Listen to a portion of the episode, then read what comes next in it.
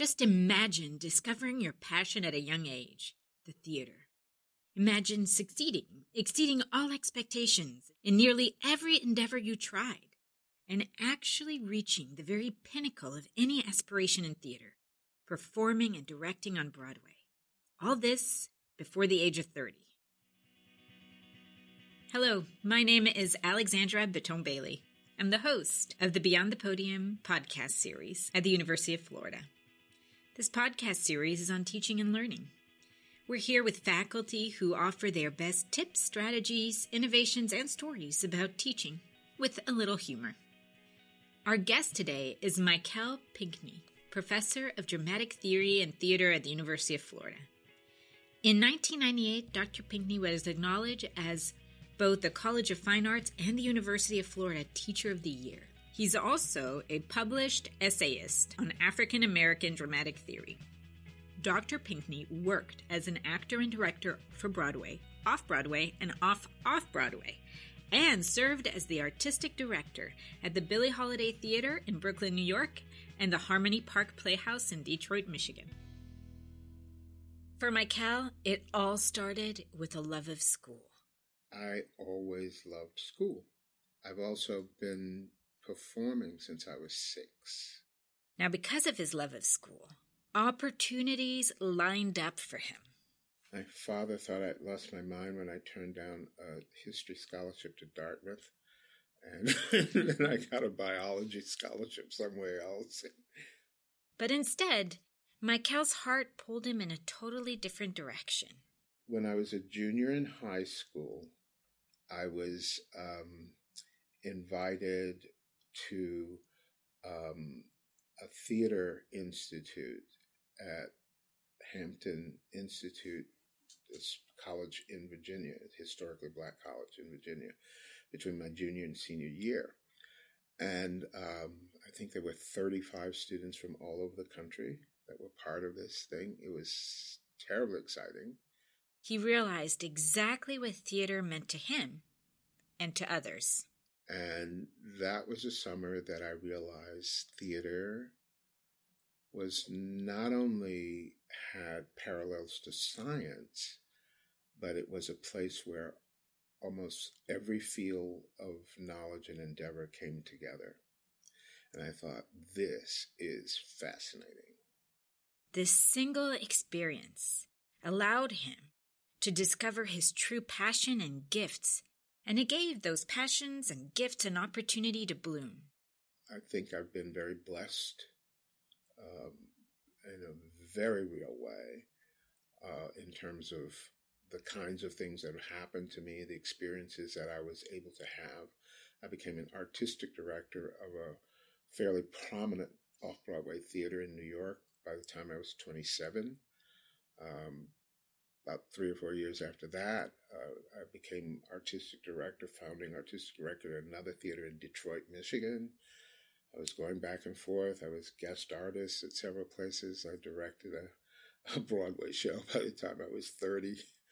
However, his journey from the stage to the classroom was even more spectacular. One day, for some reason, I was at the theater. I don't know if it was early on. I used to make a habit of doing things like that. But I found myself um, alone on the stage, looking out at the audience, which was empty, of course, and thinking, is this it? I don't feel satisfied. There's something I'm missing still. Part of that was that the play that I directed had been a great success off Broadway for a year and a half. It had run, and then it made the transfer to The Great White Way, and um, it was attacked by the critics, and it was going to close in a month.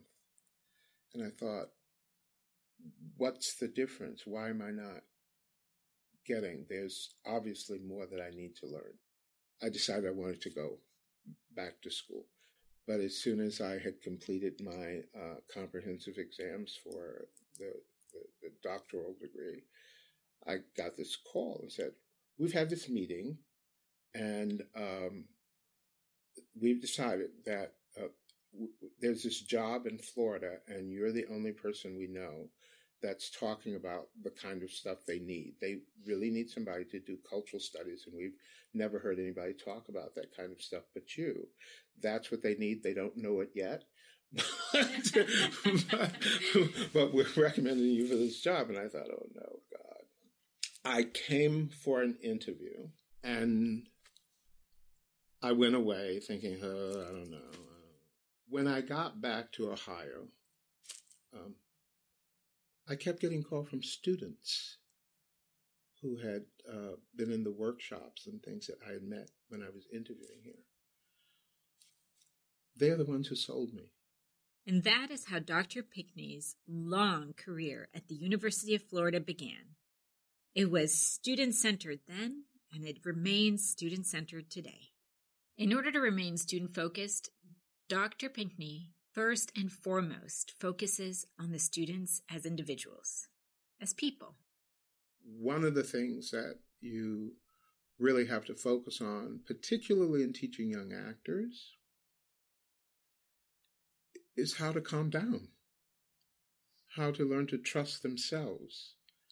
Um, it's called acting, but we spend a lot of time teaching them how not to act, but to be human that characters are not people, they are essentially ink on a page. The only way that they can come to life is through the breath and body of a human being, which is the actor. So I have to be able to uh, to to get them to do that. And uh, one of the clear ways of being able to do that is to give them a place of comfort, a place of trust, and to whether I'm able to say it out loud all the time or not, I know that I'm really teaching their spirit.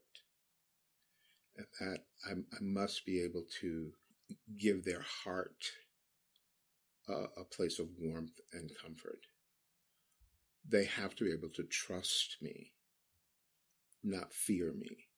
They have to be able to not try to please the teacher but to allow the teacher to become a, guide, a mentor. Um, and in that way, if you do it properly, uh, there's still respect. You don't have to force that kind of respect. I think, you know, one of the, the incredible things uh, that I, I hear, that I've heard in the past, and I, I continue to hear from uh, certain students, is that you teach us by who you are. Whether it's engineering, medicine, acting, law, it doesn't matter which field it is. With providing them with knowledge, you also have to provide them with an example on how to use that knowledge. And that is the responsibility that we carry as instructors. There is power in what you're doing. Because we're doing theater, you have the power to make people feel things, to laugh, to cry, to believe things that aren't really true. That's power and that's responsibility. So we have to understand how important it is to keep ourselves in a balanced, clear minded place in order to lead by example. Because that's what we do. When you're on stage, you're leading by example. The audience comes in, they willingly suspend their disbelief they believe you when you say you're in Norway at Christmas time and it's 1863. When it's really Florida in the middle of summer and it's 102. okay? so, so if they are willing to go there, you have to be willing to understand what you're doing and to use that for positive purpose. Now more than ever, quality interaction between instructors and students is a partnership one in which both parties contribute enormously. Students want to know that what they offer and bring to the table is valuable. And that is what Dr. Pinkney does best.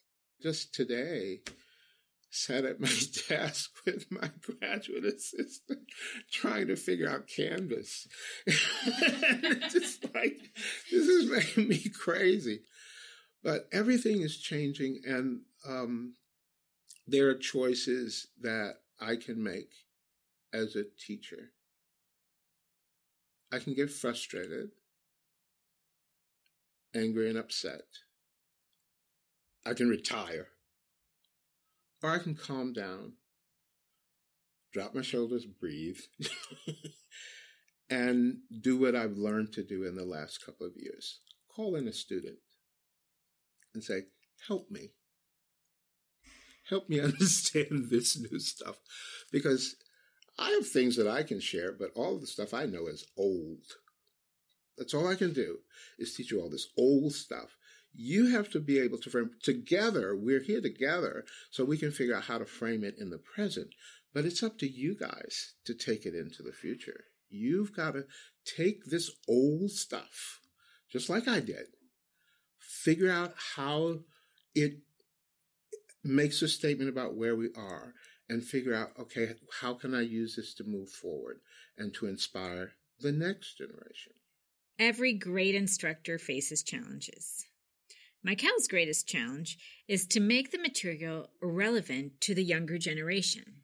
Sometimes, as Michael is teaching, he sees a room full of confused faces, and that is when he stops and thinks to himself, Okay, there's somebody in the room who might be able to translate this to the current generation. Because I'm very aware that my references and my jokes are just duds now. they don't go anywhere. They don't know what I'm saying.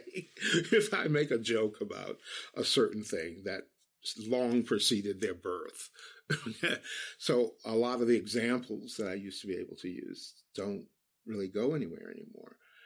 But if I keep trying to explain, somebody will say, "Oh, that's sort of like this," and everybody else in the room will go, "Oh," and I'll say, "Oh, okay, good. Explain to me what that is, so, so I will know the next time." But the real point is that, yeah, you have to. Um, we're all in this together.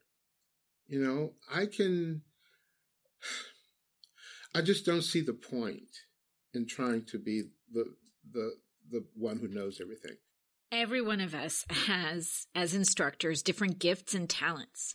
And it's most important for us to really realize and understand what those gifts and talents are, and to know what we love, and to be willing to communicate that passion and enthusiasm about the fields we've studied for so long, to genuinely share that with our students.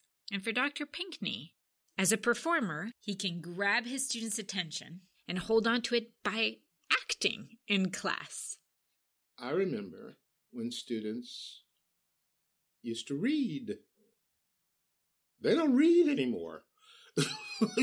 so one has to figure out, oh God, what do I do now? How do I communicate to them? Well, I have a slight advantage, a slight blessing. I'm a theater professor with experience as an actor and a director and all those kinds of things. I act a lot in class.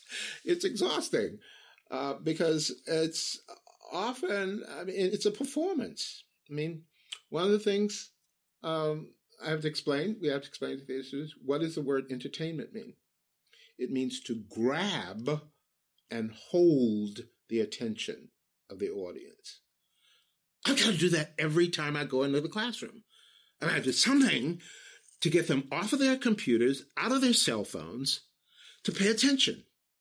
Now, this may not work for everyone. Some of us are far more relational, and so we have to find ways to interact and connect with students differently. In doing that, the most important thing to remember is to communicate your passion. You do not have to be a Broadway performance actor you just have to be passionate about the field that you love and share that with enthusiasm. In addition, what works today may not work tomorrow. So don't be afraid to change things because your students are changing every year and so are you. This happened last year where I realized in a course that really relied on people reading material that nobody was reading the material. They don't even read plays anymore. And I was saying to them, you guys are not reading. What is this? How can I get it? No, we don't read it. We can Google that. And I thought, you know, you're right.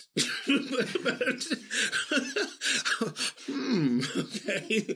But there are certain things, if you're a theater student and you're taking a class like this, you just really need to know. You know, it, it, it needs to be part of, of who you are. So one of the things I discovered that, okay, well, it's a theater, it's a theater is a very collaborative art form. Let's make better use of that.